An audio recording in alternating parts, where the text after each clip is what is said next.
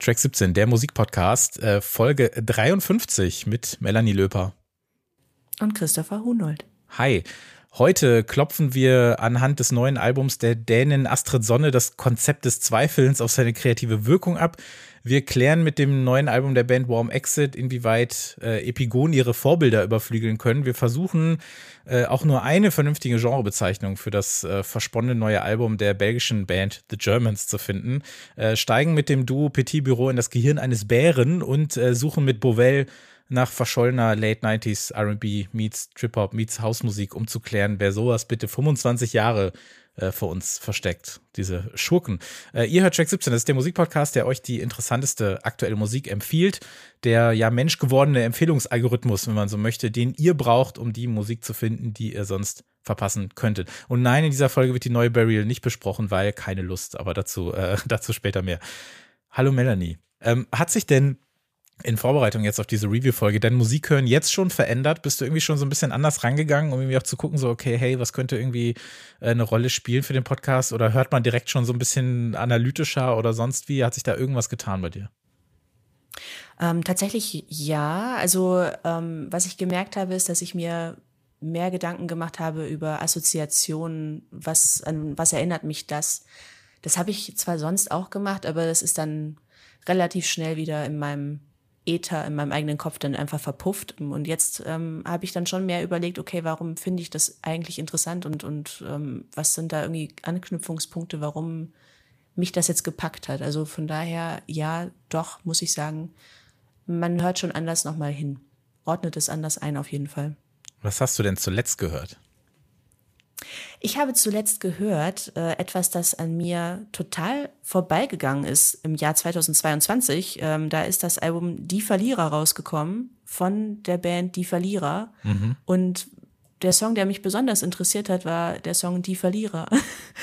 also es ist äh, eine deutsche Band, ähm, soweit ich weiß, aus Berlin, die Post-Punk spielen, aber sehr im ursprünglichen Sinne, nicht im Post-Punk-Revival-Sinne ähm, und dabei ganz ganz nah schon am Hardcore-Punk sind, aber auch im sehr ursprünglichen Sinne. Also es ist wirklich sehr kratzig und äh, sehr ursprünglich produziert und ähm, hat mir sehr gut gefallen und ist mir durch Zufall über den Weg gelaufen. Kann ich nachher auch nochmal erzählen, wenn wir ein Album besprechen.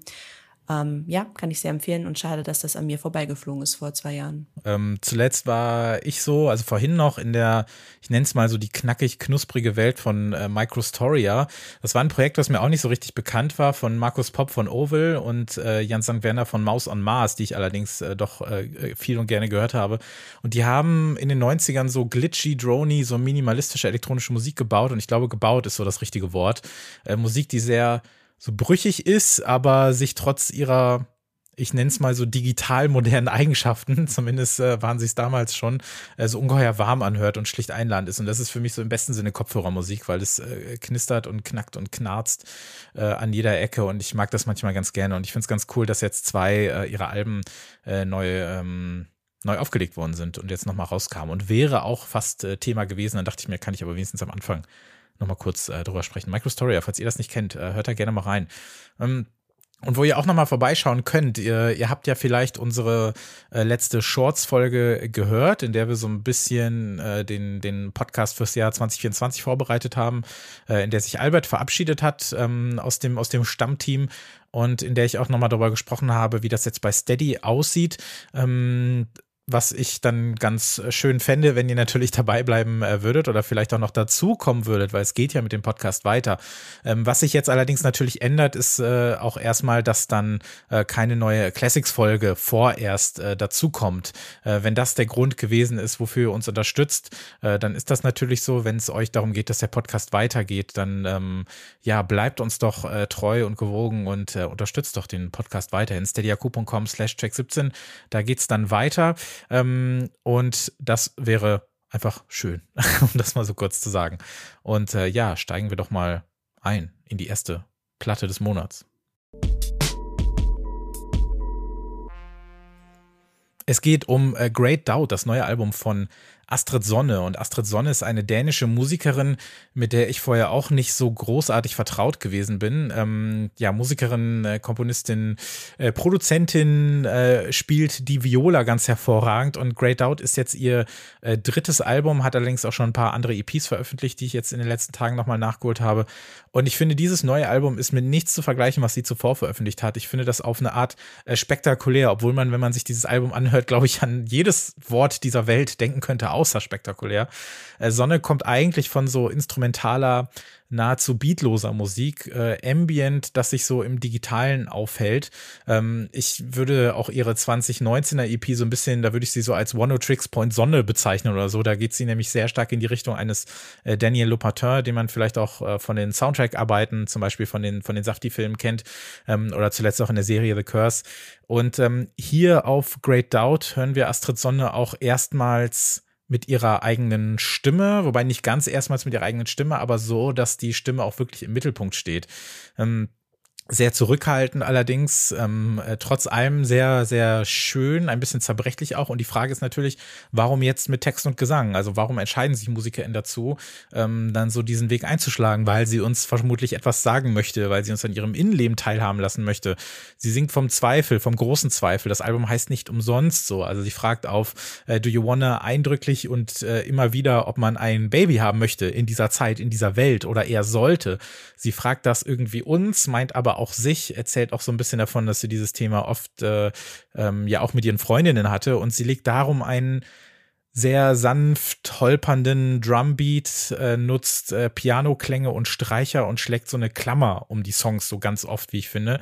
Und äh, das wirkt dann in manchen Phasen auch dieses Stücks Do You Wanna so fast bedrohlich, was vielleicht auf eine Art auch ähm, thematisch äh, dann andockt an dem, ähm, ja, an dem über was sie da so singt. Und ja, klar, so dieses äh, Unwort manchmal so Kammerspiel oder Kammerspielartig kann fallen.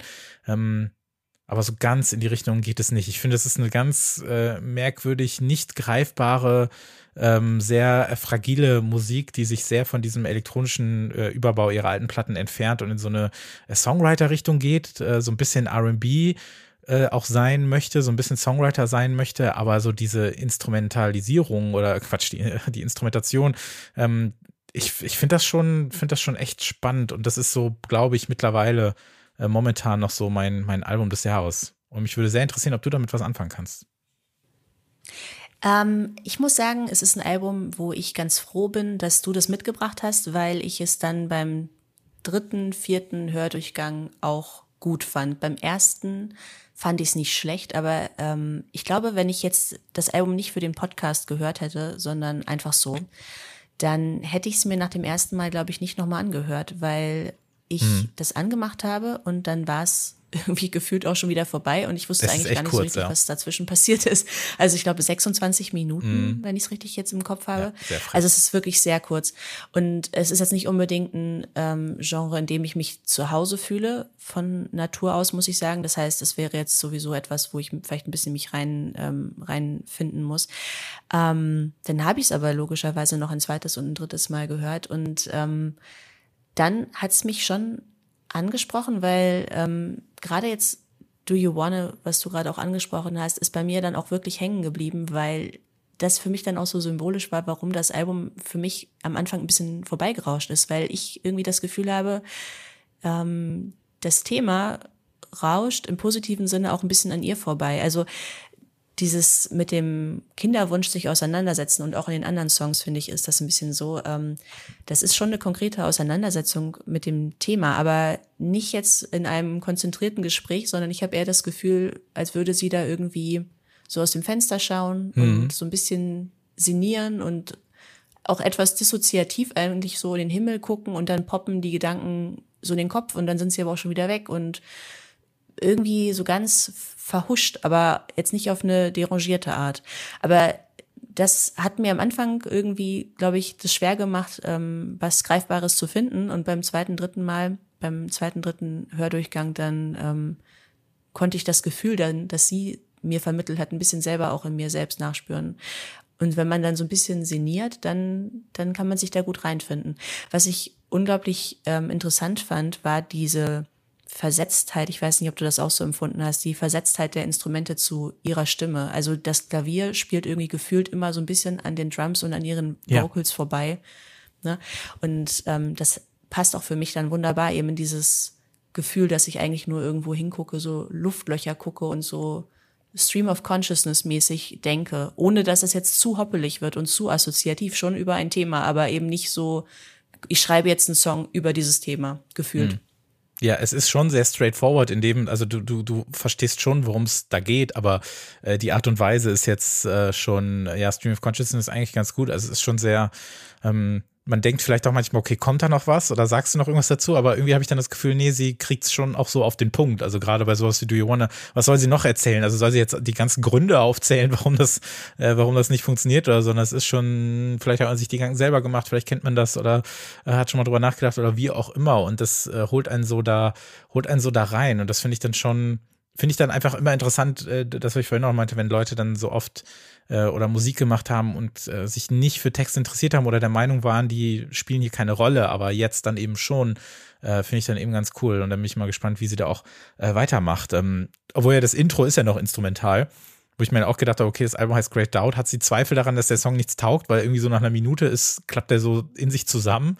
Und dann ähm, ja, äh, fängt sie erst an, so ein bisschen, so ein bisschen zu singen. Ich finde das manchmal ganz cool, dass auch so die, äh, die, die Sounds oder die, die Instrumente manchmal gar nicht wie Instrumente wirken. Also auch die Streicher wirken auf mich manchmal, als kommen sie aus irgendeinem alten Videospiel oder so. Also die wirken gar nicht echt auf eine Art, ähm, versuchen dann aber doch an diesen so, ja, an, an, an, den, an den Drums und an den Pianoklingen, die ja offensichtlich gespielt werden, irgendwie so anzudocken. Es ist so eine, es ist ganz merkwürdig alles, aber in meiner Welt ist es schon Popmusik und ich finde es eigentlich ganz cool, dass, äh, dass die auch so funktionieren kann. Das ist, glaube ich, eh so ein wiederkehrendes Thema äh, hier bei uns so. Ähm, und was ich eh so mag, ist, und das ist, glaube ich, auch so ein, so, ein, so ein Thema, was immer häufiger vorkommt, dass äh, MusikerInnen, die irgendwie so klassisch ausgebildet werden, aber ihre Instrumente entweder verlassen oder ganz anders wahrnehmen oder nutzen, wie es vielleicht erwartet wird. Also sie könnte dann natürlich auch viel in ganz großen Anführungszeichen virtuoser rangehen, entscheidet sich aber so für diese Herangehensweise. Und ich finde es immer toll, wenn Leute das machen ähm, und weniger so ihr, ihr,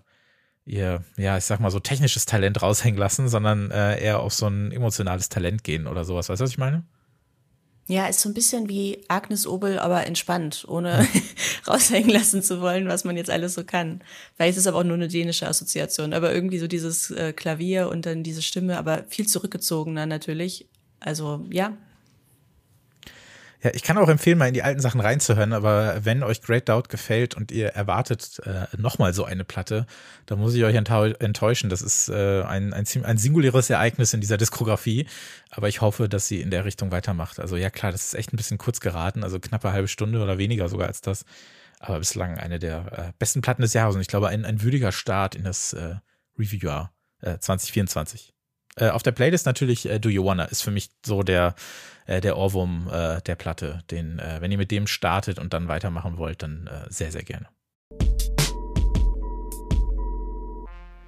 Track 17 Playlist zum Podcast. Ihr kennt das Spiel, wenn ihr auch nur mal eine Review-Folge hier gehört habt und ich gehe mal davon aus, ihr habt alle gehört, weil ihr alle sehr gute Menschen seid, dann wisst ihr, dass jetzt der Part kommt, an dem wir erstmals auf unsere Playlist verweisen. Die findet ihr auf Spotify. Da sind alle Folgen drauf, die wir jemals gemacht haben, aber auch alle Songs, die wir hier besprechen, beziehungsweise die insgesamt 17 Empfehlungen, die ja in einer Track 17 Review Folge so zusammenkommen, sind dort versammelt und da könnt ihr die ganze Musik, über die wir hier sprechen, äh, nochmal nachhören. Und jetzt, äh, Melanie, liegt es ja auch an dir, diese Playlist zu befüllen. Was sind denn noch die ersten beiden äh, Songs oder Platten, die du dafür mitgebracht hast? Ja, ähm, direkt mal was, wo man jetzt den Personalwechsel im Podcast merkt. Ähm, den ersten Song, den ich mitbringe, ist Red Rum von 21 Savage. Ähm, der hat jetzt im Januar sein drittes Studioalbum veröffentlicht. American Dream heißt das, ähm, bei Epic und Slaughter Gang. Der hat 2022 ein Album herausgebracht, was ich richtig toll fand, zusammen mit Drake. Ähm, das hieß Her Loss. Ansonsten ist das eigentlich gar nicht so ein Lieblingsrapper von mir, was nicht unbedingt an ihm selbst liegt, sondern eher am aktuellen Stand von Hip-Hop. Ähm, konkret also Rap, der jetzt nicht unbedingt ähm, meinem Geschmack immer entspricht, sagen wir mal so. Trotzdem ähm, interessiert mich das immer sehr, was, was er macht oder auch was andere ähm, Rapper in der Größe, Größenordnung und Rapperinnen natürlich auch ähm, macht, weil ich weiß nicht, wie es dir geht. Ich ähm, habe bei manchen Genres auch ein bisschen so einen Anspruch, alles zu kennen, zumindest so von den großen Strömungen, mhm. um ein bisschen zu verstehen, was passiert in dem Genre gerade. Und ähm, das Album kann ich, die erste Hälfte kann ich wirklich komplett empfehlen. Ähm, ist ein super gutes Album. Danach flacht es ehrlicherweise ein bisschen ab, aber ich habe den Song trotzdem mitgebracht, weil ich den unglaublich gut produziert finde. Ich mag den Beat unglaublich gerne und ähm, es ist einfach ein sehr, sehr moderner Song, der mir trotzdem gut gefallen hat, obwohl ich, wie gesagt, ein bisschen meine Probleme habe. Also das ist mein erster Song, den ich auf die Playlist ähm, mitbringe. Der zweite Song ähm, ist auch aus der Ecke Rap, ist aber eine ganz andere Richtung und zwar von äh, Dizzy Rascal. Der hat jetzt ähm, sein achtes Studioalbum ähm, rausgebracht. Also ist ein alter Hase. Ich denke mal, den Namen werden auch die meisten kennen. Der ist für mich ähm, in den Nullerjahren, wie wahrscheinlich für viele andere auch, ähm, sehr wichtig gewesen und dann eigentlich gar nicht mehr, ehrlicherweise. Der war in den Nullerjahren für mich so ein bisschen äh, das Kaugummi in der britischen Musik, weil der irgendwie überall dran geklebt ist. Also der hat seine eigenen Sachen gemacht, aber dann war der irgendwie auch bei Basement Jacks mal auf einem Song oder der war auch mal bei den Arctic Monkeys auf einem Song. Ähm, und ich glaube, Bonkers haben wir damals auch alle irgendwie gehört. Ähm, manche vielleicht nicht ganz freiwillig, aber es war trotzdem überall da. Und jetzt hat er ähm, Don't Take It Personal rausgebracht, äh, sein neues Studioalbum. Und das hat mich ehrlich gesagt total positiv überrascht, weil das eine ganz interessante Mischung ist aus, aus äh, UK Hip-Hop, ähm, UK Bass und Grime. Ich habe das ähm, auf Kopfhörern zum ersten Mal gehört und das hat mich wirklich umgehauen. Also die Beats sind wirklich mega die Texte muss man vielleicht ab und zu ein bisschen drüber hinwegsehen, dass das nicht die überkomplexen Texte sind. Ähm, wenn man damit leben kann, dann ist es ein sehr, sehr, sehr gutes Album, meiner Meinung nach, womit ich überhaupt nicht gerechnet habe. Und ich habe ähm, Sugar and Spice mitgebracht. Ähm, der kam schon im Herbst als, als Video raus, ist jetzt aber auf dem, auf dem Album eben auch drauf und ist so ein Song, so ein richtiger Wohlfühl, Grime UK Hip Hop Song mit ganz viel Bass, der klingt, als ob er in den Nullerjahren rauskommen, äh, rausgekommen sein könnte, aber irgendwie auch gar nicht, weil rein vom Produktionslevel wäre das damals einfach, glaube ich, nicht machbar gewesen. Aber vom Sound ähm, hat das auf jeden Fall sehr, sehr viel Nostalgie mit sich. Ja, echt interessant. dass äh, Dizzy Rascal ist manchmal so einer, bei dem ich dann denke, ach ja, den gibt's noch, weil das ist echt alles schon also Boy in the Corner fand ich, fand ich überragend. Das hatte letztes Jahr 20-Jähriges, was ich auch äh, krass fand. Ich habe es nicht 2003 schon gehört, aber äh, auf jeden Fall erst so drei Jahre später. Ähm, aber das ist so ein geiles Album. Äh, Sitting hier ist eh so, also so ein, so ein Album-Opener, den man immer nennen müsste, wenn es darum geht, die, die coolsten äh, Alben-Opener irgendwie zu nennen oder so. Das fand ich schon mega. Ähm, ja, danach, ey, das wurde echt relativ schnell. Also ich fand Bonkers echt grauenhaft, ähm, fand aber mhm. diese du hast diese Arctic Monkeys Geschichte ja angesprochen. Ich glaube, wir haben im Rahmen des Podcasts irgendwann schon mal darüber gesprochen, also ich weiß es nicht mehr. Ähm, aber dass ja, äh, dass das ja so ein gegenseitiges Ding war und ich finde, es müsste es viel häufiger geben. Also er hatte ja den äh, bei dem bei dieser Arctic Monkeys B-Seite, ne, Temptation Greets You Like a Naughty Friend, was ja, dass er viel zu gut ist, um eine B-Seite zu sein. Da rappt er ja drauf, Wie aber so oft bei den Arctic Monkeys. Absolut, jetzt zumindest zu dem Zeitpunkt, also bei den ersten äh, beiden Alben mindestens, wenn nicht sogar schon noch bei dem dritten und äh, ist den Song hat er ja aber auch selber gemacht und da war ja dann Alex Turner drauf, ne? Also auf seiner, ähm, ich, ich nenne es mal Grime-Version oder so. Und ich finde die Idee so geil, das müssten eigentlich viel häufiger Leute machen, dass sie sich gegenseitig featuren, aber jeder so die eigene Version des Songs eigentlich macht. Das fand ich eigentlich eine so geile Idee, aber mir fällt kaum jemand ein, der das noch gemacht hat. Also fällt ja, vor allem aus so unterschiedlichen Richtungen ja, auch, ne? Mhm. Also ja, nee, ist wirklich selten und, und ich fand das damals auch total spannend. Ich muss mich allerdings jetzt auch outen, dass ich auch Bonkers total gut fand. Also da war ich 17, 18 und ich kann mich erinnern, dass ich da äh, in Berlin war und da lief immer Radio Fritz und da ja. lief das natürlich rauf und runter und dieses X, X, X, und dann alle zählen mit, gefühlt die ganze Stadt zählt mit. Das hat mich dann ehrlich gesagt schon ein bisschen geprägt. Also hier ist erstmal sowieso ein Safe Space, hier muss sich niemand outen. Alles, was man hier gut findet, ist völlig in Ordnung. Ähm, und ich glaube, dass wenn ich den Song nicht nur äh, durchs Musikfernsehen gehört hätte oder mir dann äh, später irgendwie auf den guten alten MP3-Stick gezogen hätte, äh, sondern vielleicht auch mal irgendwie mal laut im Club gehört hätte, dann wäre das sicher anders gewesen. Das ist so ein typischer Fall von, ja klar, wenn es laut läuft, dann bewege ich mich natürlich auch völlig äh, bescheuert dazu äh, oder Bonkers dazu. Bonkers übrigens, der Name, ich verbinde den immer mit dieser Super RTL-Serie, mit dieser Zeichentrickserie. Kennst du die vielleicht noch? Nee, die kenne ich nicht ja, muss, ist egal. Wir wollen jetzt auch nicht das, das Thema komplett erkabern. aber es gibt, es, es gibt eine, ich glaube, es gibt so, das ist dann irgendwie so eine, so eine, so eine, so eine Katze oder sowas, die aber Polizist ist. War das nicht Bonkers? Das lief bei Super RTL. Keine Ahnung, ist so eine ganz ver verwaschene Kindheitserinnerung bei mir. Ähm, das recherchieren wir alle, wenn diese Folge vorbei ist. Äh, merkt euch das, schreibt euch das schon mal auf. Ähm, ja, ich habe natürlich auch noch was mitgebracht und zwar äh, zwei ähm, Platten, die hier gerade viel laufen, beziehungsweise eine, die wirklich sehr oft läuft. Es gibt diese, also das schwedische Label Studio Bahnhus, das kam hier bereits äh, häufiger vor. Und ich freue mich immer, wenn da wieder so an klassischem Haus gearbeitet wird, der sich so, ja, so auch so ins leicht euphorische, verspielte verabschieden darf. Und das gibt's ähm, auf diesem Label eben oft. Und da hat jetzt jemand veröffentlicht, der sich Moff and Tarkin nennt, der nicht nur im eigenen Namen mit äh, Pop-Referenzen um sich schmeißt, in dem Fall Star Wars, sondern auch auf seinen Tracktiteln. Äh, ich habe den Track Ewok mitgebracht, den ich jetzt mal so stellvertretend für diese Vier-Track-EP äh, mit auf die Playlist schmeiße. Ich habe mir die Platte letztens gekauft, als ich bei Compact war. Die ist wirklich, wirklich toll. Ähm, da ist jeder Track ein Highlight. Ich hätte auch jeden nehmen können, habe mich jetzt aber mal für den ersten Ewok entschieden. Also hört da auf jeden Fall mal rein. Und ähm, dann noch ein Musiker, der mich jetzt so seit, seit knapp drei Jahren oder so begleitet. Der hat jetzt endlich ein Album veröffentlicht, aber wie schon bei Astrid Sonne muss ich sagen, okay, die Alben werden mittlerweile wieder ein bisschen kürzer. Ich glaube, auch das ist äh, kürzer als eine halbe Stunde. Ähm, Bingo Fury nämlich, äh, bei denen habe ich ein paar Mal gesprochen, auch im letzten Haldern Shorts, weil er da auf so einer Winzbühne aufgetreten ist und hat da so seinen, seinen torkeligen Bar-Jazz angehauchten Songwriter-Rauch verbreitet. Und ja, wie gesagt, jetzt kam die erste Platte raus. Die ist nicht so der allergrößte Wurf für mich, zumindest aktuell stand jetzt. Ich arbeite mich da aber noch weiter durch, weil genug Vorschusslorbeeren hat er bei mir eigentlich. Und jetzt gibt es erstmal den Track äh, Power Drill, weil der ist wirklich super und äh, das ist ein dicker Hit und den äh, darf man sich gerne anhören.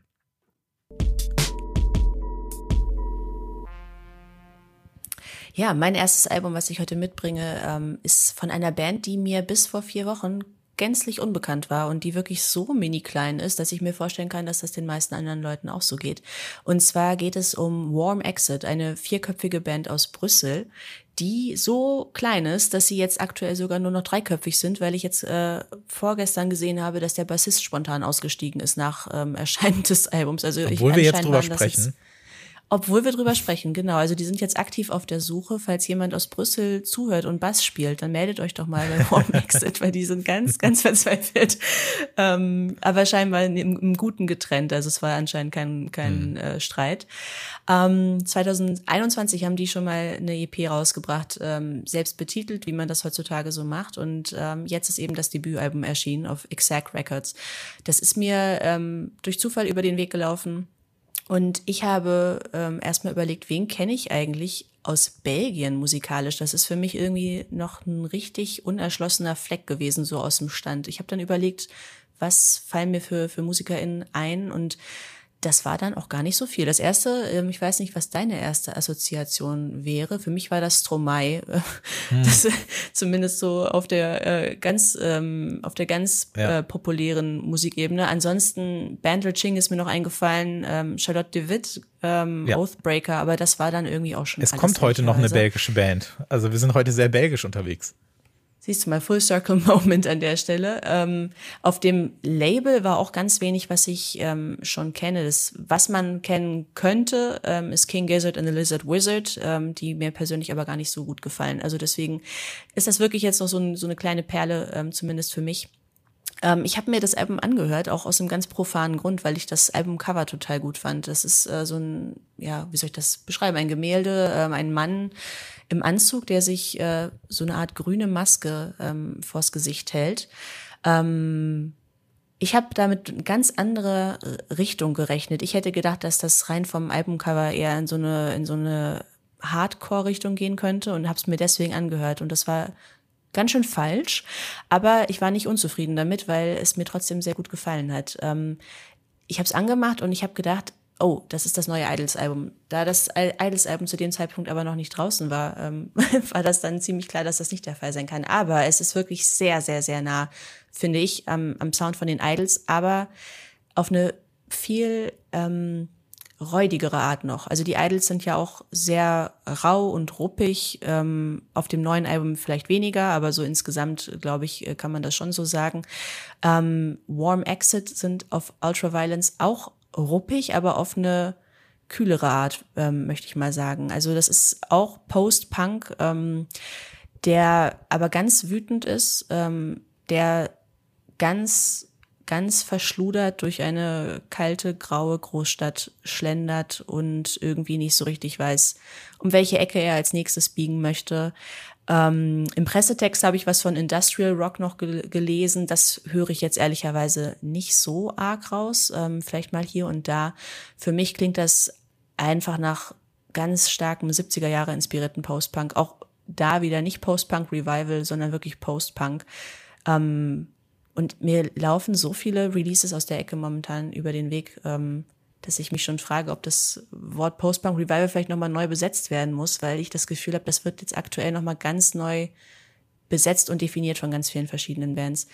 Ähm, ich kann das Album so sehr empfehlen, weil ich da wirklich ähm, mich zu keiner Sekunde gelangweilt habe, ähm, mich aber gleichzeitig gefragt habe, dadurch, dass das so nah an eben einer anderen Band für mich ist, ähm, darf das sein?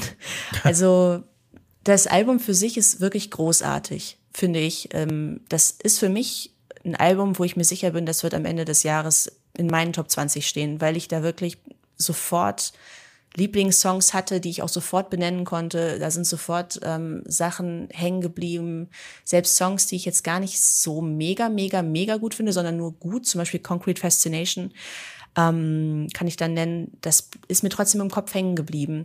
Ähm, und die haben eine ganz interessante Art, irgendwie sich so, so der Struktur zu nähern von Songs, ähm, verbauen da Sachen, die ich da gar nicht erwartet hätte. Es gibt zum Beispiel einen Song, äh, der heißt TV, wo sie Gitarrenriffs haben, die mich irgendwie schon fast so an so Indie-Songs aus den Nullerjahren ähm, erinnert haben. Also so ganz klar, so The Hives, Okay Go mäßig abgehackt und so reingebastelt. Ähm, deswegen ist das für mich wirklich eine ganz klare Empfehlung. Ich habe nur so ein bisschen überlegt, ähm, ist das eigentlich in Ordnung, wenn man so sehr nach was anderem klingt? Ähm, und ich habe für mich jetzt gesagt, ja, weil ich finde, Musik muss muss keine, ähm, keine Verwertungslogik haben, sag ich mal. Wenn die Musik für sich toll ist, dann von mir aus können dann auch zehn andere Alben schon so geklang, geklungen haben, wie jetzt dieses Album. Wenn dieses Album für mich jetzt gerade so super und perfekt klingt, ähm, dann, dann darf das so sein, wie es ist. Ähm, genau, also ich finde, das ist eine ganz, ganz interessante Entwicklung, einfach, die da gerade so gefühlt auf dem Kontinent passiert in der Richtung. Ähm, das ist jetzt einfach auch noch dann so für mich die, die Speerspitze gewesen von den Sachen, die ich in letzter Zeit gehört habe aus der, aus der Richtung. Ähm, und genau, über die bin ich übrigens auch an die Verlierer gekommen weil es äh, in Brüssel anscheinend ein Kioskradio gibt, wo Bands eingeladen werden, um eine Stunde lang mal einfach Zeug aufzulegen. Und ähm, die wurden, also Warm Exit wurde da auch eingeladen und davon gibt's auch ein sehr empfehlenswertes ähm, YouTube-Video. Und die haben eben auch die Verlierer ähm, aufgelegt. Was ich auch interessant fand, auch zu einem anderen belgischen Album, was wir heute noch besprechen, so die Verknüpfung anscheinend von belgischen MusikerInnen, die deutsche ähm, Musik hören oder zumindest von deutscher Sprache beeinflusst werden. Also das fand ich wirklich witzig, dass uns das beiden so gleichzeitig über den Weg gelaufen ist. Genau, aber was, du hast auch reingehört, was ist denn dein Eindruck von dem ja, Album? Ja, also ich muss auch sagen, ich bin an sich erstmal ähm, ich bin kein Fan von Punkmusik in dem Sinne, deswegen brauche ich, äh, brauche ich entweder so ein Präfix wie Post oder so oder genügend andere Einflüsse, damit das Ganze für mich entweder, ich will es nicht aufweichen nennen, aber damit es für mich irgendwie spannender wird oder so. Und hier ähm, ist das immer so manchmal so hart an der Grenze. Also ich finde dieses Industrialhafte, ich höre das schon manchmal so raus. Es gibt zumindest so, sag ich mal, so Klangelemente, bei denen das für mich durchkommt, wenn es mal so ein bisschen peitschend wird vielleicht oder so, dann, dann, dann hat das sowas was technisch-mechanisches oder wie auch immer. Ähm, und auch in der Wiederholung. Du hast den Track Concrete Fascination erwähnt, den ich fast am kurzen finde, weil ich finde, das Album hat schon, möchte sich schon manchmal so wohlfühlen, so diesen Regeln des Genres und arbeitet die Platte so drum rauf, aber dann gibt es eben Songs wie Concrete Fascination, da ähm, lebt das alles so ein bisschen von, von Wiederholung und fehlender Spannung und bei mir ist das jetzt erstmal positiv konnotiert. Der, der, der Chorus ist jetzt nicht so, ein so ein Release oder so, äh, der, bei dem wir uns so alle auf den Kopf springen, sondern das ist der Song quasi und ich finde das eigentlich ganz cool, wenn man denkt, okay, äh, ich, ich weiß, wie das Genre funktioniert, dann muss ja jetzt XY kommen, aber dann sagt Warm Exit, nee, wie wär's denn mal mit Z? Und ähm, das, das gefällt mir da eigentlich ganz gut. Ähm, auch wenn das nicht insgesamt so richtig meine Musik ist, aber du hast ja auch, äh, du hast ja auch die, äh, die, die, die Idols äh, angesprochen zumindest, beziehungsweise so ähm, angedeutet oder so. Ich glaube ja auch nicht, dass die so ein bisschen auf die Welt gekommen sind als Band, die sich sagt so, hey, ich erfinde das Genre irgendwie mal neu oder ich mache das irgendwie sonst wie neu. Deswegen finde ich das auch ähm, voll okay, wenn man sagt, okay, ich freue mich zwar eigentlich auf das Album, aber jetzt gibt es ein anderes von Leuten, die keine Sau kennt und die machen das besser und dann finde ich es irgendwie auch ganz cool, äh, die dann zu empfehlen ähm, oder so. Wobei wir ja auch nochmal in, in, in, im Kleinen äh, über Idols nochmal sprechen oder so weiter. Ähm, deswegen habe ich mich aber nochmal gefragt, fallen dir vielleicht noch andere Beispiele ein, bei denen so die ich formuliere das mal ganz frech, äh, Kopisten oder so den, den Job des Einflusses besser machen oder wo du irgendwie sagst, okay, hey, normalerweise ist XY äh, für mich in dem Genre so gut, aber es gibt jetzt irgendwie jemanden, der kann das eigentlich besser, was so eure, äh, eigentlich eure Arbeit ist. Fällt dir da noch was ein?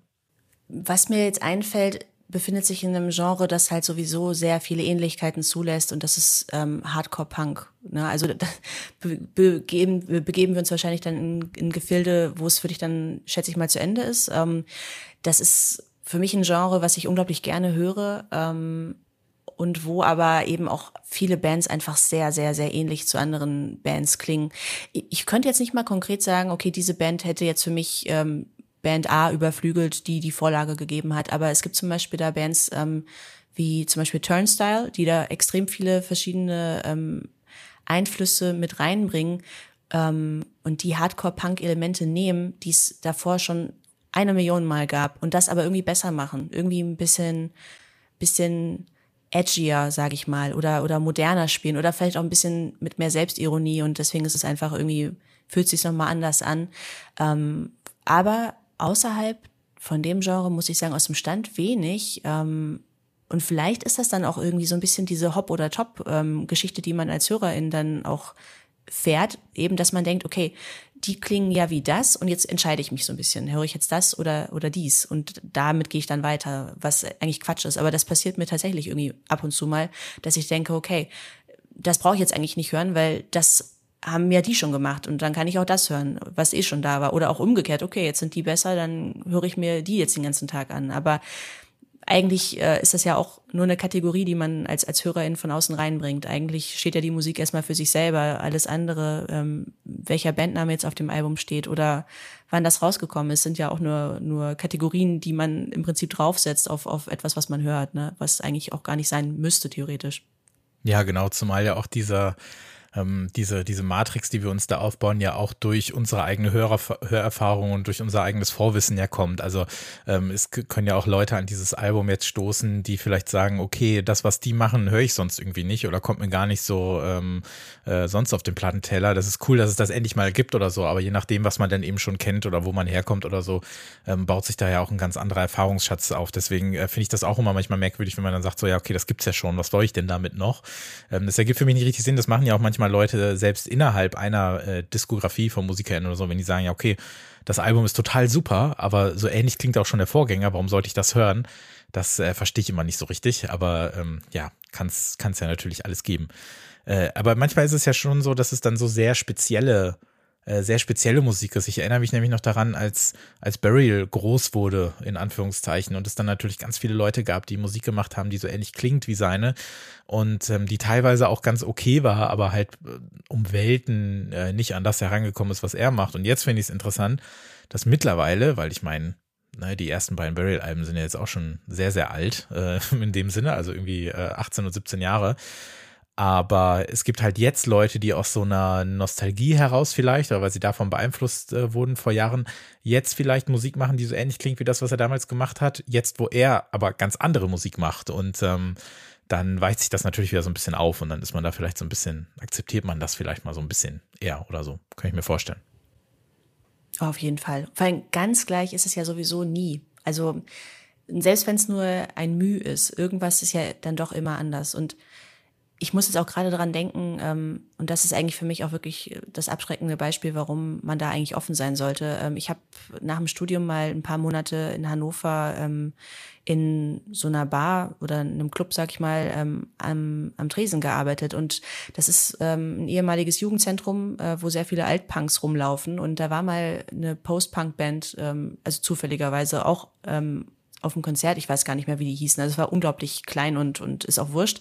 Auf jeden Fall kam dann einer dieser Altpunks zu mir nach dem Konzert und meinte, ähm, na gut, die klingen eher auch nur wie Joy Division. Und da habe ich so gedacht, das ist ja so ein Quatsch. Ich meine, Ian Curtis ist zehn Jahre vor mir gestorben, blöd gesagt. Ne? Also jetzt zu sagen, okay, alles, äh, was ansatzweise wie Joy Division klingt, darf dann nicht mehr gespielt werden, weil Joy Division hat das ja schon gespielt. Das fand ich so blöd damals und, und so und so eine ver verkrustete Sicht auf, auf Musik auch, ähm, dass ich mir denke, ja, also ne, irgendwas Neues fügt jeder, jeder hinzu ähm, und wenn es nur ein kleines Element ist. Zumal das auch manchmal aus so einer Haltung kommt von, äh, gab es früher schon, kenne ich schon. Also dass es ja eher so darum geht, äh, zu zeigen, dass man ja informierter ist als andere und diesen neumodischen Kram nicht braucht. Also das ist, erinnert mich alles an die Diskussion, die ich äh, mit Albert und mit Christopher Cornels hatte, als ich diese Folgen zum Thema ähm, Leute über 30 und wie sie Musik hören äh, gemacht haben, dass das ja auch so einer der Gründe sein kann äh, für Leute, die sagen, ja, das gab's ja alles schon, das brauche ich ja jetzt nicht mehr hören. Ähm, nur, dass den Leuten dann nicht auffällt, dass die Musik, die sie gehört haben, ja ja auch auf Dingen basiert, die es schon vorher gab oder so, aber das, äh, ja, äh, führt vielleicht auch wieder zu weit. Ich hätte gesagt, ähm, wir bleiben, wir bleiben mal in Belgien äh, mit der nächsten Platte.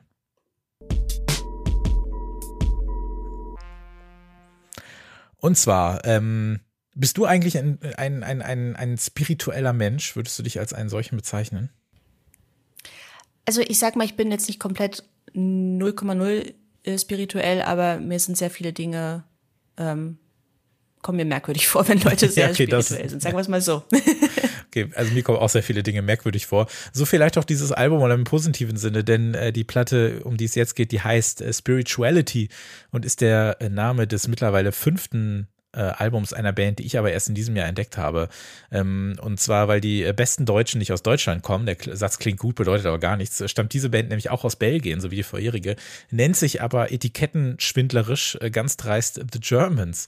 Und äh, ja, The Germans mit äh, Spirituality und das ist auch eine meiner Platten des Jahres bislang. Ich finde die ganz fantastisch, denn schon ich sag mal so, schon der Opener, ich sagte, in dem das Ganze auch mit äh, sehr strengen, äh, strengem äh, Dialekt, sag ich mal, vorgetragen wird, ähm, lädt so ein bisschen ein in so eine fast märchenhafte, versponnene Welt abseitiger Musik, die ja am Ende des Tages so ein bisschen diese New Agey, so Urlaubsweirdness von so einer Band wie The Zen Man, die hier auch schon ein paar Mal auftauchte, äh, mitbringt, aber das so mit diesem verwunschenen Waldhütten-Märchenwald-Sound äh, kombiniert, den wir letztes Jahr auf dieser Gespensterland-Compilation von Büro B hatten, mit dieser Nicht-Szene äh, merkwürdig äh, deutschsprachiger, ähm, ja, so, so Anti-Musik fast, wenn man so möchte.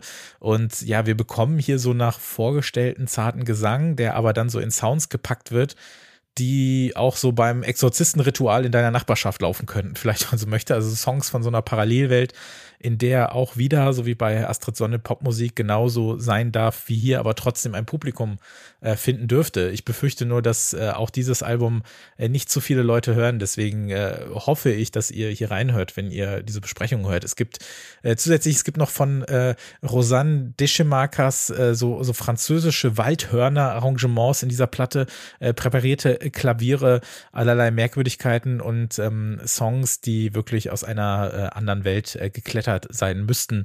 Ähm, ich finde auch sowas wie Spirituous Asparagus, aber um da noch so ein bisschen Anknüpfungspunkte zu finden, das ist in so einer ja, das hat so eine hölzerne Hibbeligkeit. Das könnte auch so ein Metronomy-Outtake sein. Da muss ich irgendwie dran denken, auch weil ich zuletzt nochmal die komplette äh, Metronomy-Diskografie gehört habe, die man aber so vermählen könnte mit den ganz frühen Django Django, äh, wem, wem das noch äh, was sagt. Ähm, ich finde es auch total faszinierend, dass das äh, auch wieder mit nichts mit dem zu tun hat, was die vorher gemacht haben, beziehungsweise bis zu dem letzten Album vorher. Äh, Spirituality soll der zweite Teil einer Trilogie sein. Das ist, äh, vierte Album von denen hieß Sexuality und jetzt eben Spirituality und da soll noch ein drittes Album in dieser, in dieser Sparte folgen. Was sie aber vorher gemacht haben, ist eigentlich relativ, relativ äh, klassischer, so Indie-infizierter äh, Rock. Und du hast ja vorhin einmal The Hives erwähnt, da musste ich bei ihrem ersten Album auch dran denken. Und ich finde das so krass, wenn man sich das vorstellt. Ich weiß nicht, ob du das erste Album von denen gehört hast, aber wenn du das jetzt hier im Ohr hast und dann an The Hives denkst, weiter weg kann man eigentlich nicht sein.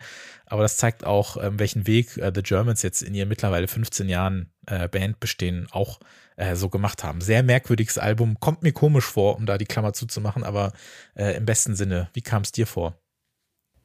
Mir kam es auch komisch vor, aber mir kam es, ähm, um mal zurückzukommen zu dem Astrid Sonne-Album, wo ich meinte, das war für mich ganz schwer zu greifen. Das war mir jetzt ganz leicht zu greifen. Ähm, da habe ich mich so richtig eingeladen gefühlt irgendwie. Ähm, es war so ein bisschen verraucht. Also ich kam an so einen Tisch und es war ein bisschen verraucht mhm. und es roch so ein bisschen nach Räucherkerze auch im Hintergrund, hatte ich das Gefühl. ähm, ich hatte eine Assoziation, ähm, die ich eigentlich gar nicht so super gut begründen kann. Aber ich musste manchmal, zum Beispiel bei, so einem Song wie The Dreamer, ähm, musste ich so ein bisschen an, an Portishead denken. Aber 0,0 von den Vocals, sondern nur so von dem, was es so im Hintergrund macht. So, so Thereminartig fast, sage ich mal. Also es, es ähm, knirzt und knarzt irgendwie so um die Ecke und, und kreischt auch mal so ein bisschen hoch, aber ähm, alles irgendwie immer in so einem Rahmen, wo ich mich nicht unwohl fühlen würde. Und ähm, was ich auch ähm, was mir auch in den Kopf kam, was aber genau wie bei Portishead eigentlich auch nichts ist, wo ich sagen würde, das klingt jetzt so wie Portishead, ähm, war äh, Jan Thiersen. Ähm, da bin ich auch so ein richtiges Opfer gewesen, so ein, so ein äh, fabelhafte Welt der Amelie-Opfer ähm, in den Nullerjahren. Ne? Also jetzt oute ich mich nochmal. Ähm, und ähm, ich meine jetzt nicht den, den Sound, aber die Melodien. Also es gab so ganz viele Melodien, die so ganz verspielt so im Hintergrund ähm, gelaufen sind, aber dann eben nicht so auf so einem tingeligen Level, wie das ähm, bei diesen Jan Thiersen Soundtracks eben vor 20 Jahren war, sondern eher dann so ein bisschen ähm, tiefer und, und gemütlicher. Ähm, also das Album hat mir wirklich wahnsinnig gut gefallen. Es wäre auch ein Album gewesen, was ich glaube ich sonst gar nicht gehört hätte, ehrlicherweise. Also es ist glaube ich das dritte dann, wo der jeweils andere sagen wird, okay, das wäre mir jetzt vielleicht sonst gar nicht äh, unbedingt ähm, auf dem Plattenteller gelandet, aber es hat mir wirklich wirklich ähm, sehr gut gefallen. Ja, das, was, äh, das, was wir für die Leute äh, quasi bereitstellen, das stellen wir auch für uns äh, intern bereit. Das finde ich ja auch immer äh, so toll an dem Podcast, dass man dann mal auf Sachen kommt, die vielleicht gar nicht irgendwie so äh, im, im Ohr gewesen wären.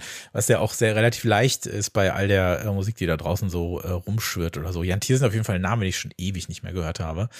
Ähm, ich finde es, ich, ich, das ist jetzt, das, ich glaube auch, dass ich mich, ähm, nee, wie soll ich das sagen? Also das ist schon was, was ich jetzt nicht als Trend bezeichnen würde, aber darüber freue ich mich immer wieder, wenn das passiert. Also weil auch das eine Band ist, ähm, die dann irgendwann gesagt hat, hey, äh, wir fanden ihn ja irgendwie auch mal ganz cool. Und das klingt, also das Album klingt, finde ich, null nach ihr, aber so der Spirit ist vielleicht so ein bisschen da. Und natürlich kann das nicht oder dieser Spirit nicht ganz so ernsthaft rüberkommen. Ich finde, auch in dieser Platte steckt schon so ein Augenzwinker drin. Ich glaube, das ist nicht zu überhören, dass man vielleicht dann auch blöd finden kann, weil man, weil man vielleicht dann nicht so komplett loslässt äh, oder dass dann irgendwie so eine nervige Schutzmauer sein muss davor. Ähm, Ironieebenen in Musik finde ich auch immer nicht so prickelnd, aber ich finde so aus Hörerseite. Also ich glaube, dass wir mittlerweile in so einer Phase stecken, in der wir so solche Platten entstehen lassen können und die dann auch aufrichtig hören können. Also so geht's mir zumindest, weil äh, wir so viele Releases dieser Musik bekommen. Also so das Gute aus Ambient, so freaky Außenseiter Pop oder New Age oder wie auch immer halt aus vergangenen Zeiten, die jetzt halt über verschiedene Labels wieder rauskommt und raus äh, rausgebracht wird, wo wir merken, okay, es gab halt noch viel mehr als äh, diese ganze Räucherkerzenmusik äh, mit äh, braunen Gewändern, äh, die dann damals in irgendwelchen äh, Massagestudios lief oder so, sondern es gab natürlich noch viel mehr aus dem Bereich, noch wirklich viel Gutes aus dem Bereich. Und dass das so eine gewisse Akzeptanz äh, schärft, auch im, im Ohr der HörerInnen, so geht's mir zumindest, dass ich dann auch so eine Platte wie äh, Spirituality auch ganz anders äh, genießen kann, wenn man so ein bisschen vorsichtig darauf vorbereitet wird. Und ich finde das, äh, finde das ganz cool. Ich bin mal gespannt, was die dritte Platte dieser Trilogie sagt. Dann könnte ich dir zumindest empfehlen, zumindest das letzte Album nochmal zu hören, das Sexuality, was die davor gemacht haben, ähm, was ja dann eben auch so Teil dieser Trilogie sein soll. Ähm, mal schauen, ob dir das dann gefällt. Aber äh, ja, das ist auf jeden Fall eine große Empfehlung.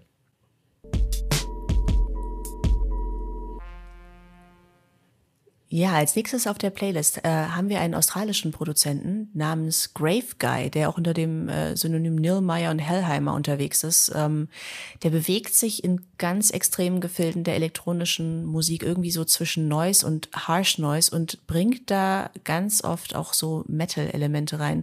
Und da kann ich jetzt direkt sagen, auch wenn man das vielleicht nach dem, was ich gerade über Hardcore-Punk gesagt habe, nicht erwarten würde. Ich finde das ganz furchtbar, wenn Leute das machen, wenn sie Metal äh, und Elektro vermischen. Ähm, deswegen fand ich die Sachen, die er bis jetzt gemacht hat, auch gar nicht so interessant. Aber er hat jetzt eine Split-EP zusammen mit ähm, Turquoise Death rausgebracht. Und die finde ich viel, viel, viel zugänglicher, weil sich das eher so im Bereich IDM, würde ich mal sagen, abspielt. Ähm, und ich habe den, den einzigen Song von ihm auf dieser EP ähm, mitgebracht und der heißt Infrared. Ähm, das ist der einzige Song, weil der ist auch schon zwölf Minuten lang und ähm, fühlt sich an, als ob man sich zwölf Minuten in einem Videospiel oder so im Jump'n'Run durch so eine Art Dschungel bewegt und dann raschelt es mal hier und es raschelt mal da und vielleicht läuft auch mal ein kleines Tierchen über den Weg. Ähm, man ist auf jeden Fall auf der Hut und es passiert unglaublich viel und ähm, man muss in der Stimmung sein für diesen Song, aber wenn man es ist, dann ist er meiner Meinung nach wirklich ganz, ganz großartig. Ähm, außerdem mitgebracht und wir haben ja eben schon über sie geredet, äh, habe ich von den Idols den Song A Gospel. Ähm, Tank ist das aktuelle Album von den Idols und das war für mich das Album Stand jetzt, ähm, auf das ich mich dieses Jahr am meisten gefreut habe. So ganz konnte das Album das nicht erfüllen, aber nicht unbedingt, weil es nicht gut wäre, sondern einfach, weil die Idols für mich eine wirkliche Herzensband mittlerweile sind und die für mich so große Momente jetzt auf den letzten Alben hatten, dass die Latte da für mich auch wirklich sehr hoch hängt. Und ähm, Tank ist ein sehr ruhiges Album geworden. Ähm, da steckt laut eigener Aussage nur Liebe drin und, und ähm, schöne Gefühle. ähm, Sie haben sich ausgerufen auf dem Album, dass, ähm, dass es ganz unkompliziert sein soll, keine versteckten Botschaften, nicht dreimal ums Eck, sondern einfach nur straightforward. Und das finde ich auch eine tolle Idee. Trotzdem, glaube ich, braucht das bei mir noch ein paar Rotationen. Was allerdings äh, nicht viele Rotationen gebraucht hatte, war wirklich der Song A Gospel. Der ist ganz, ganz zerbrechlich. Ähm, ein Trennungssong, wo er eigentlich komplett aufgibt und einfach ähm, sagt, ich leg mich hin und wenn ich gehen soll, dann sage ich, ich soll gehen und dann ist es auch okay. Und ich fand das eine super berührende ähm, Art, wie er das äh, gesungen hat und, und die Instrumentals dazu sind auch wirklich ganz berührend. Ähm, das hatte ich auch tatsächlich das letzte Mal bei den Idols, ähm, dass es mich so berührt hat bei, ich weiß nicht, ob du den kennst, den Song June. Ähm, der war auf äh, Joy as an Act of Resistance drauf, wo er über seine äh, totgeborene Tochter singt. Der ist auch immer noch, glaube ich, der berührendste Song von den Idols, aber Gospel kommt für mich ähm, relativ knapp dahinter.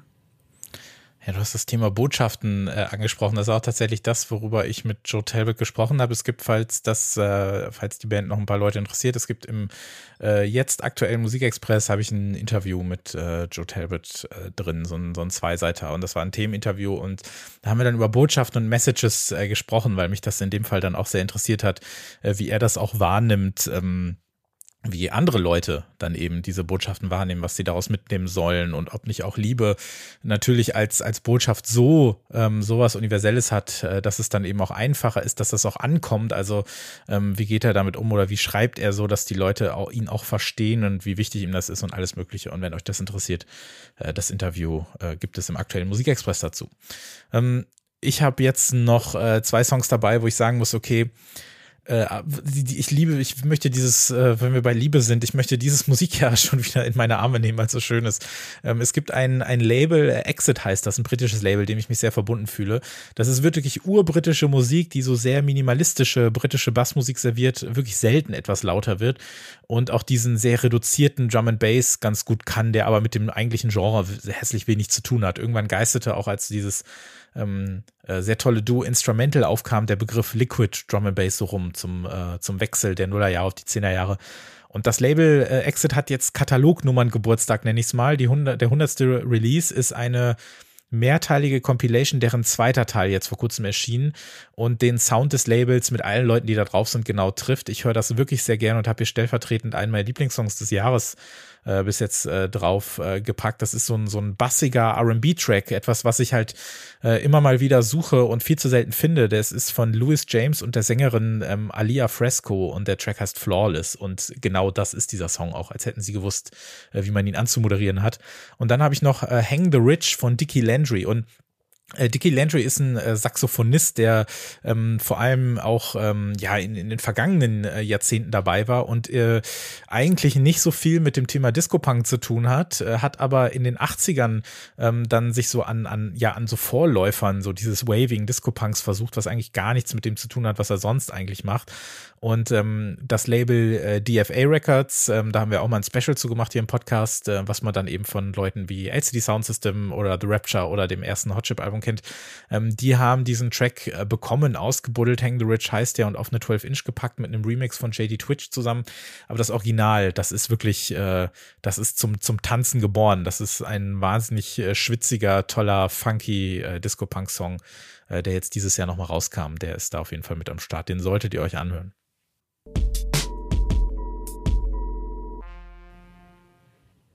Jetzt waren wir eben schon in Belgien, jetzt gehen wir noch mal ein Stück weiter in den Westen und zwar nach Frankreich ähm, und zwar ganz konkret nach Toulouse zu Petit Bureau. Das ist ein Duo aus Toulouse, äh, Toulouse bestehend aus Stéphanie Marquesi und Laetitia Dutec. Ich hoffe, ich spreche es aus, wie es sich ausgesprochen anhört. Da, muss, da muss ich es nicht nochmal versuchen, das ist gut. Ja. Also alle ähm, ehemaligen FranzösischlehrerInnen von mir hören jetzt hoffentlich weg. Ähm, egal. Das war, glaube ich, auch das letzte an, an französischen Worten. Ähm, zumindest versuche ich jetzt einen, einen Bogen drum zu machen.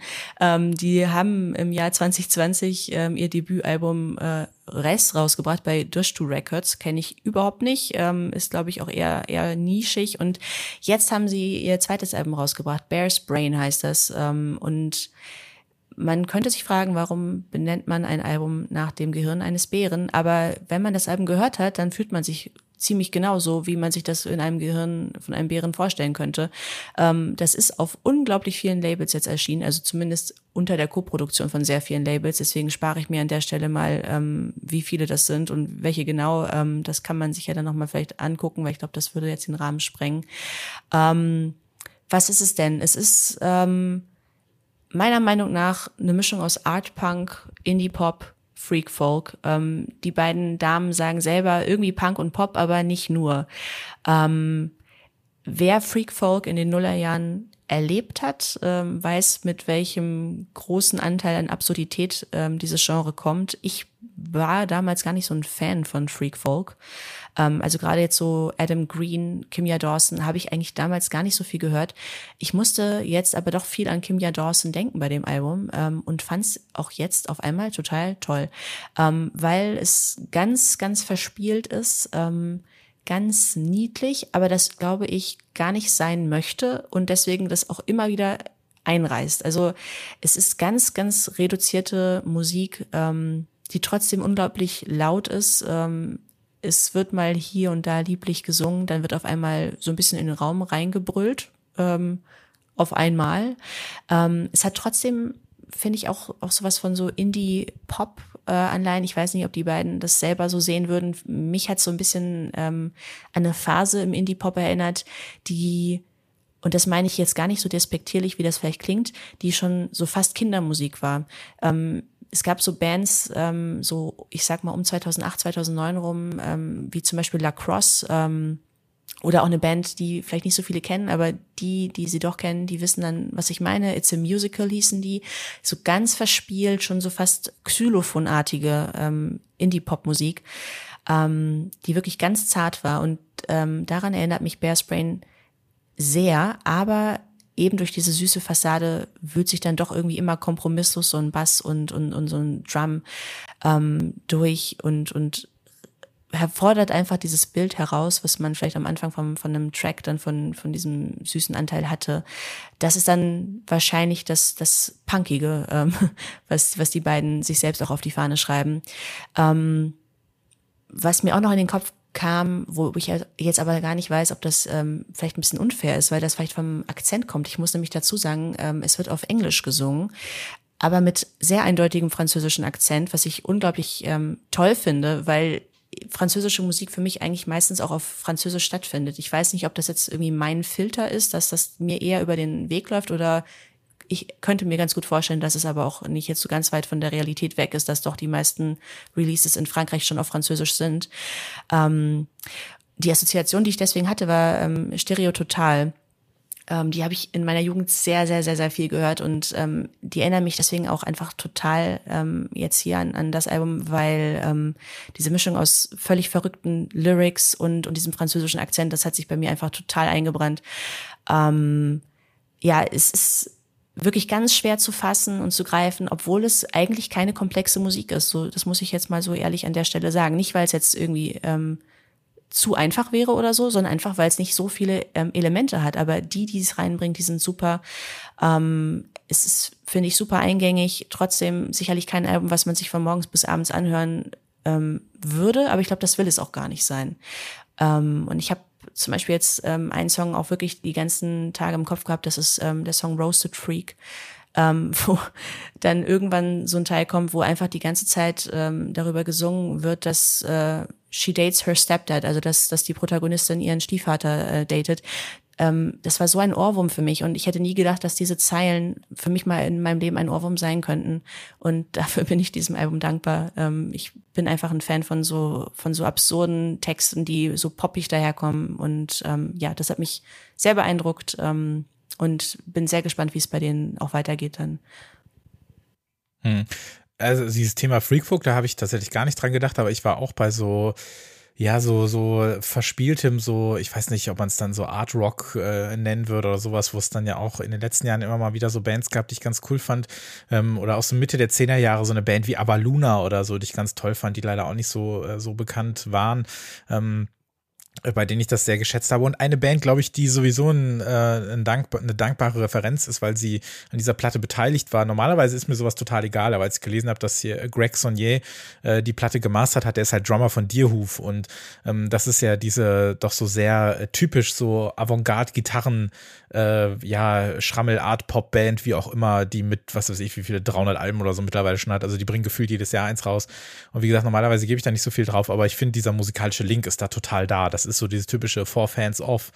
Ähm, und ich, äh, super, also dass du die mitgebracht hast, hat mich sehr gefreut, weil ich kannte das nicht. Das, äh, das wäre mir vielleicht auch so ähm, zwischen, den, zwischen den Fingern durchgerutscht oder an den Ohren vorbeigehuscht oder wie auch immer man das sagen möchte.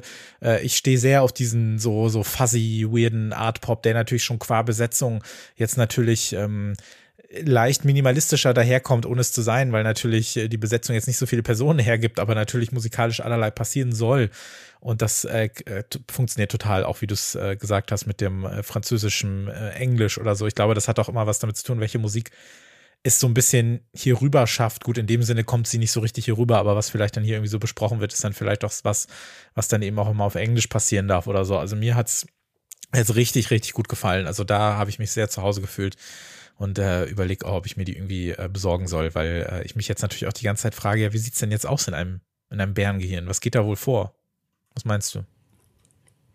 Also ich glaube, es ist ähm, ganz, ganz, ganz, ganz, ganz durcheinander alles und ganz Gott, der Arme. hier mal gucken, da mal gucken.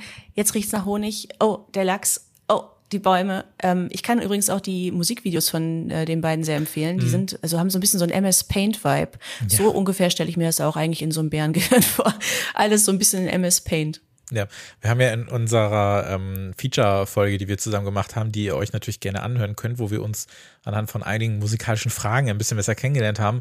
Da haben wir auch kurz über Musikvideos gesprochen und ich finde, das ist so ein bisschen dieses aus der Not eine Tugend machen, weil man natürlich auch überhaupt kein Geld hat für irgendwelche Videos, äh, gerade in äh, auf dem Sektor und in der Budgetklasse oder so, aber dass man dann äh, trotzdem was hat auf diese Art und Weise. Das habe ich mir auch angeschaut. Das äh, fand ich auch sehr, äh, sehr sweet auf eine gute Art. Also tolle Empfehlung auf jeden Fall. Ähm, auch sehr, sehr gerne reinhören. Äh, wir bleiben in Europa, aber äh, springen, sag ich mal, okay, wir wollen ja nicht politisch werden. Wir verlassen die EU mal und gehen nach Großbritannien. Und zwar reden wir jetzt über eine ähm, Platte, die mich sehr begeistert hat bislang in diesem Jahr, nämlich äh, Changes von Bovell. Und ähm, da fange ich mal wieder mit einem Label an, und zwar Athens of the North. Das ist so ein, ein feines Reissue-Label, die wirklich die äh, die großartige Arbeit äh, leisten, um Dinge auszubuddeln und rauszubringen, die sonst ähm, vergessen und verloren ähm, werden würden. Also ich finde, Highlight auf dem Label ist, ja, und was ist es jetzt eigentlich? Ist es ein Album? Ist es eigentlich ist es eine Compilation? Ist es ein Reissue? Ist es irgendwie alles und nichts davon? Ähm, Bovell ist eine Frau, die als Songwriterin und Produzentin auch für andere auftrat und auch Songs geschrieben hat, aber eben Mitte der 90er angefangen hat, so kleine Perlen des so sehr britischen Mixes aus Soul, Trip-Hop, leichtem House, Downbeat rauszubringen. Ich, glaube, wenn man das hört, dann versteht man, was ich meine. Das ist auch eine urbritische äh, Form von, von RB und Pop ist, die da so bei rauskommt, die aber immer so ein bisschen auch in die elektronische Ecke schielt. Man kann vielleicht so ein bisschen die Ecke Groove Theory, wer die äh, kennt, äh, denken, aber mit dickerer Adidas-Jacke und einem Ridge Racer 4 Spiel für die PS1 unterm Arm. Also so ein bisschen, äh, falls das irgendwie Sinn ergibt. Und ähm, Bovell saß ewig auf einer Menge Tracks rum und die kamen jetzt eben alle raus auf dieser ja, Album, Compilation, Reissue, was auch immer, äh, namens Changes. Und ich finde, die Platte macht nur gute Laune und das muss ja auch manchmal sein. Wenn wir jetzt mal so sechs Jahre zurückspulen, da wurde nämlich Bovells äh, bekanntester Track, nämlich äh, Check for You, äh, wieder rausgebracht und seitdem kenne ich sie auch, da war ich Feuer und Flamme. Und ähm, äh, ja, also Durchbruch kann man das nicht so richtig nennen, aber 1996 kam der ursprünglich raus. Das war so einer dieser Underground-Hits-Song, äh, den man, ein Song, den man so kennen sollte oder könnte, wenn man so in the know war, zumindest in Manchester und London. Äh, das ist so die Art von R&B und Rap beeinflusstem Soul, der aber mit jeder Menge so Crossover-Potenzial ausgestattet war, um dann auch eben in so House-Sets gespielt werden zu können, die eigentlich nur so aus Larry Hurt-Tracks bestehen. Ähm, dass der Song rauskam, war eh so ein blanker Zufall. Die haben so im Studio rumgespielt und irgendwann so die, so die Sage auch von ihr soll ein Typ reingekommen sein namens Nigel, der gesagt hat, ey, das ist super, was ihr macht. Ähm, gib mir mal 1000 Pfund und wir bringen das raus. Und dann ist das irgendwie passiert und dann hat Bovell die Sachen selber so rumgeschleppt und gab die Platte äh, DJs und Piraten, äh, Pirate Radio Stationen und der Rest ist ja Geschichte nicht so richtig, eher so ein Geschichtchen, weil so richtig groß werden durfte das ja alles nicht. Also außerhalb ähm, dieser Underground-Szenen in, in Manchester und ähm, in London. Und wie gesagt, jetzt hat man eben dieses Archiv durchwühlt und festgestellt, es gibt jede Menge unveröffentlichte Tracks, die sie dann so mehr oder weniger für sich aufgenommen hat, von den späten 90ern bis in die äh, mittleren Nuller so rein. Und das ist dann eben dieser Mix aus RB, so Dub, ein bisschen Soul, Bass, so leichter, so Videospiel, Drum and Bass, wenn man so möchte. Und ich finde, viele dieser Songs haben absolutes Hitpotenzial. Und ich finde es super krass, dass äh, selbst so, so Poppy-Tracks, so Life Changes You oder der absolute RB-Ohrwurm Coming Back oder so nicht äh, größer äh, sein durften oder überhaupt nicht äh, sein durften. Also ich finde es äh, ganz toll, dass die rauskamen und äh, höre die wirklich fast täglich momentan. Ist das auch was für dich? Oder ist dir das zu altbacken? Das ist auch was für mich. Ähm, ich muss aber sagen, ich war am Anfang ähm, ein bisschen überrascht, weil ich sie nicht kannte und äh, ich habe das Album einfach mal angemacht und kannte die ganze Geschichte drumherum nicht. Und ähm, ich war, also es hat mich nicht irgendwie geschockt, dass das, also ich wusste ja, wie gesagt, nicht, dass es äh, so viel älter ist. Ich, es hat mich nicht geschockt, dass es jetzt 2024 rauskam, aber mhm. ich habe gedacht, krass, so macht ja niemand aktuell ja. Musik. Und dann habe ich mich eingelesen und dann hat natürlich alles wieder Sinn gemacht. Ähm, ich finde es faszinierend, aber eben, dass ich das auch für 2024 hätte durchwinken können in meinem Kopf. Also wie gesagt, es war so ein bisschen, dass ich dachte, okay, niemand macht das gerade so, aber okay, ich nehme es einfach mal so an, dass es so ist. Dass es dann eigentlich schon viel älter war, ähm, macht's nicht äh, macht's nicht schlechter. Ähm, es hat für mich eigentlich im Gegenteil bewiesen, wie wie zeitlos irgendwie diese Art auch ähm, von von R&B äh, ist. Also für mich war es vor allen Dingen erstmal so im ersten Eindruck R&B. Ähm, ich finde auch, dass diese diese kühle Art von R&B, die so eher so so Synthi-lastig ist, ähm, viel besser einfach überdauern kann oftmals als so dieser ich sag mal, massentaugliche 90er RB, den ich auch nicht schlecht finde, ähm, aber der einfach so ein ja, also er ist so, er ist so eingebrannt, aber als, als das, was er war, ähm, dass ich oft finde, dass wenn das jetzt nochmal kommt, ähm, dann, dann hat das oft was Angestaubtes irgendwie, weil das, was dann da noch draus gemacht wird, eben um mal auf das zu kommen, was wir vorhin bei, bei Warm Exit äh, hatten, das Thema, da kommt dann oft wenig Neues noch mit dran. Ähm, jetzt hier bei diesem, bei diesem kühlen Synthi habe ich das Gefühl, das hat sich irgendwie so, so stark weiterentwickelt, irgendwie auch über die letzten Jahre und trotzdem kann man immer noch an diese Anfänge zurückgehen, ähm, eben wie auf dem Album jetzt. Was ich trotzdem sagen muss, es war mir nach hinten raus, ähm, so ehrlich muss ich sein, ein Stück zu lang. Also auch wenn es natürlich eh kein Album in, im klassischen Sinne ist, sondern eher so ein, so ein zusammengesetztes Ding ich glaube, so zehn Minuten weniger, dann würde ich die auch jeden Tag hören. So mhm. habe ich die jeden zweiten bis dritten Tag gehört, die letzte Woche. Ja, äh, die äh, Plattenversion, die ich auch mittlerweile habe, die hat auch zwei oder drei Tracks weniger. Ähm, ich weiß nicht genau, woran es liegt, ähm, dass vielleicht noch so ein paar der bekanntesten oder so halbwegs bekannteren Nummern fehlen, wobei Check for You auch mit dabei ist. Ähm, die Plattenversion ist tatsächlich ein bisschen kürzer und die äh, digitale Version, die Streaming-Version, die geht ja so knapp 50 Minuten oder sowas. Aber ähm, ja, ist sonst ansonsten natürlich auch ähm, äh, kann man natürlich sich äh, fleißig durchschaffeln oder einzelne Songs rausnehmen, weil es, ja, was ist es jetzt? Es ist, es ist, es ist ja nicht so wirklich ein Album, weil die Sachen auch innerhalb von zehn Jahren entstanden sind, was ich finde ich auch nicht raushöre. Also ich könnte dir jetzt nicht sagen, was jetzt 97 ist und was 2007 oder so.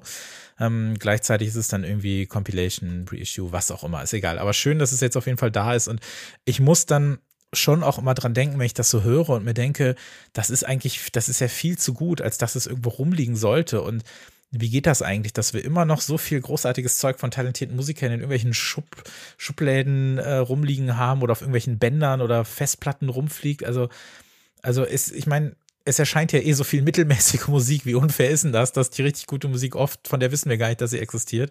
Nicht mal, wenn sie rauskommt. Also oft kriegen wir was äh, gar nicht mit. Ne? Ähm, wir geben uns Themen so oft, aber wenn das, das gute Zeug verschwindet dann irgendwie, weil ja, ja, wenn jetzt zum Beispiel auch veröffentlichte Musik gar nicht streambar ist oder ähm, dann, dann existiert sie ja für viele Menschen gar nicht. Oder äh, wenn sie keinem Label oder Vertrieb angeschlossen ist, das so ein bisschen Geld hat oder ähm, ja, die Ohren in so eine entsprechende Richtung lenkt, dann ja, kriegt das halt auch keiner mit.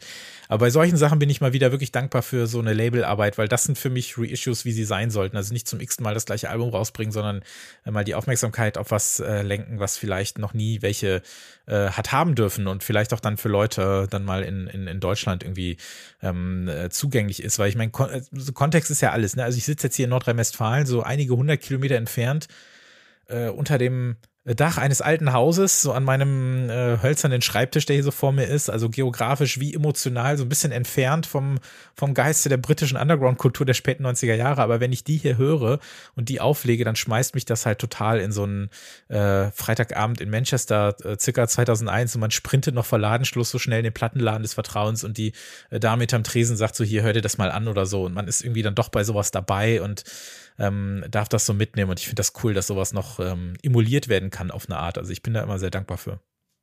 Ist aber jetzt auch eine krasse Fear of Missing Out, die du jetzt aufgemacht hast. Ne? Die hat man ja irgendwie schon jeden Freitag, wenn man denkt, oh Gott, das Ganze, das kann ich mir gar nicht ja. alles anhören. Und wenn man jetzt noch überlegt, oh Gott, was wäre da noch eigentlich möglich von den Sachen, die wir gar nicht kennen und die uns vielleicht total umhauen würden, wenn wir sie, wenn wir sie hören könnten. Ja, was soll man denn sonst mit seiner Freizeit machen, frage ich dich. Also man muss Eben, ja irgendwie, ne? ne man, man, man, man stopft das, das, äh, das, das Loch im Herzen mit Musik vor, die man noch nicht kennt. Nein, bitte nicht, bitte nicht zu ernst nehmen. Aber bitte hört euch auf jeden Fall ähm, Changes von, äh, von Bovell an.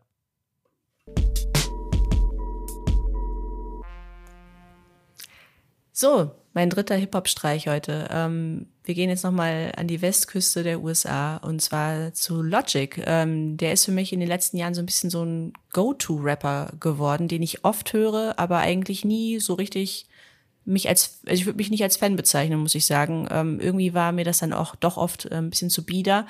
Ähm, er ist aber sehr umtriebig, bringt fast jedes Jahr ein Album raus und irgendwie habe ich dann doch so eine gewisse Sympathie für ihn, weil er immer mal wieder so Rick and Morty äh, Skits verwurstet oder so so Star Wars äh, Themen einbindet und damit kann man mein Herz dann doch ein bisschen erwärmen. Und ähm, er hat jetzt gerade Anfang des Monats ähm, seine Single Fear ähm, rausgebracht und die habe ich mitgebracht auf die Playlist. Ähm, das ist für mich ein ganz wunderbarer Vorbote für den Frühling. Ähm, irgendwie zwischen Pop-Rap und, und Hip-House, ähm, modernem Hip-House, ganz, ganz leicht äh, und ganz, ganz schnell dabei, also wirklich technisch ähm, hervorragend, aber trotzdem ganz, ganz entspannt dabei und ich finde, so, so darf Hip-Hop 2024 gerne klingen. Ähm, und dann habe ich auch noch mal von der Westküste mitgebracht äh, Umi. Die kommt eigentlich aus Seattle und das konnte ich irgendwie gar nicht fassen, aber sie wohnt jetzt in Los Angeles und das kann ich sehr fassen, wenn ich ihre Musik höre. Das ist nämlich ähm, ganz warmer, wunderbarer ähm, Neo Soul, so ein bisschen Alternative R&B auch mit drin. Ähm, ich kann ihren YouTube-Channel empfehlen. Ähm, Stichwort ähm, spirituelle Menschen. Da kann es dann schon mal passieren, dass sie am Anfang eines Covers sagt: So, jetzt atmen wir alle noch mal zusammen ein und besinnen uns auf unsere Energie. Also da muss ich sagen, ähm, das fand ich ja, also cool, aber auch so ein bisschen okay.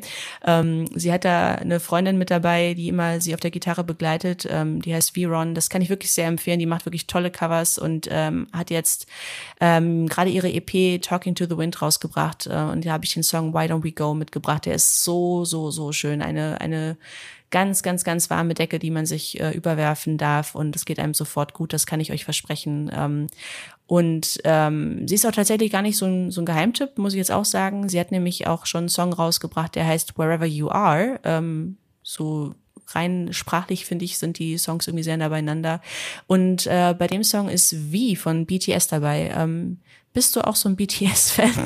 Also ich nämlich nicht. Nee. Ähm, Genau, habe ich mir gedacht. Aber was ich äh, weiß, auch wenn ich über BTS ganz wenig weiß, ist, dass wenn jemand von BTS dabei ist, dann sind die Streaming-Zahlen hoch. Und ich war ähm, sehr überrascht, weil ich die erste EP gehört habe und dachte, gut, das klingt noch so ein bisschen neu und underground. Und dann bin ich auf das ähm, Spotify-Profil gegangen und habe gesehen, okay, äh, neunstellige Streaming-Zahlen auf dem Song mit mit dem BTS ähm, ähm, da. Also von daher ein Geheimtipp ist sie nicht mehr, aber für uns in unserer Bubble vielleicht schon, weil wer, wer hört schon BTS hier? Mal gucken. Könnt ich, uns das gerne in die Kommentare schreiben, ja, ich sagen, wenn also ich mich die, da täusche. Also ich meine, so viele Menschen hören ja BTS, dass ich mir durchaus vorstellen kann, dass es da Überschneidungen gibt. Also es ist ja genauso, wie man sagt, ähm, außerirdisches Leben, kann es das geben? Ja, die Wahrscheinlichkeit ist schon sehr groß, wenn man überlegt, wie groß das Universum ist. Äh, dann ist wahrscheinlich auch aufgrund der, der Masse an Leuten, die BTS hören, äh, die Wahrscheinlichkeit groß, dass irgendjemand dabei ist, der auch hier diesen Podcast hört.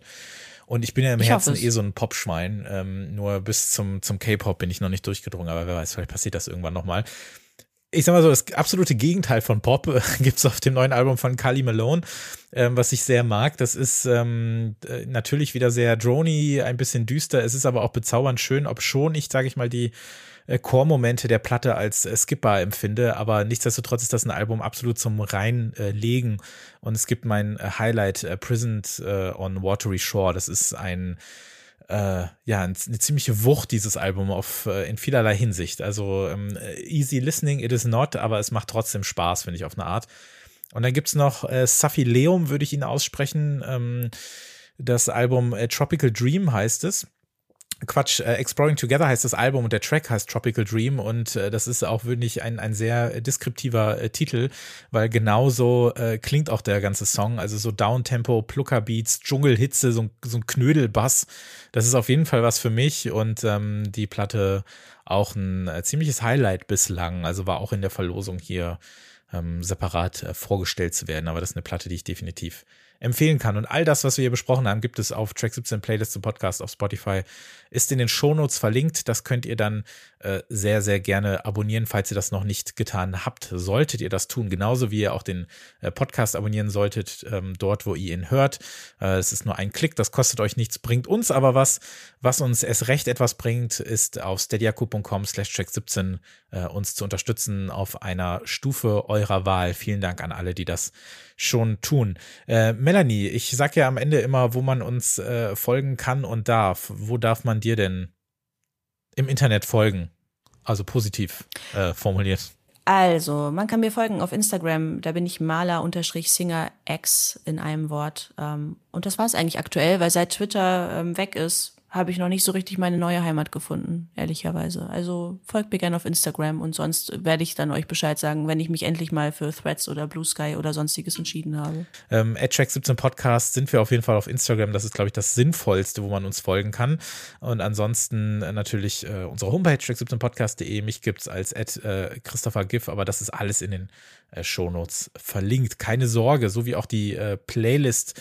Und ähm, ja, das war unsere erste Review-Folge fürs Jahr 2024 und äh, wir haben ja schon mal ein bisschen geguckt, was auch demnächst so alles rauskommt. Es wird nicht weniger äh, schön und voll in den Folgen, glaube ich. Das Ganze gibt es dann natürlich in vier Wochen wieder. Ähm, in zwei Wochen äh, nehme ich für euch eine Shorts-Folge auf und wir hören uns dann in vier Wochen mit der Review-Folge wieder und danach gibt es auch wieder ein äh, Feature, das kann ich schon mal ankündigen, aber zum Thema und zu den Gästen äh, dann noch äh, rechtzeitig mehr. Vielen, vielen Dank, Melanie. Ja, danke dir. Dankeschön an euch fürs Zuhören. Viel Spaß mit der Musik und dann bis zum nächsten Mal. Tschüss. Tschüss.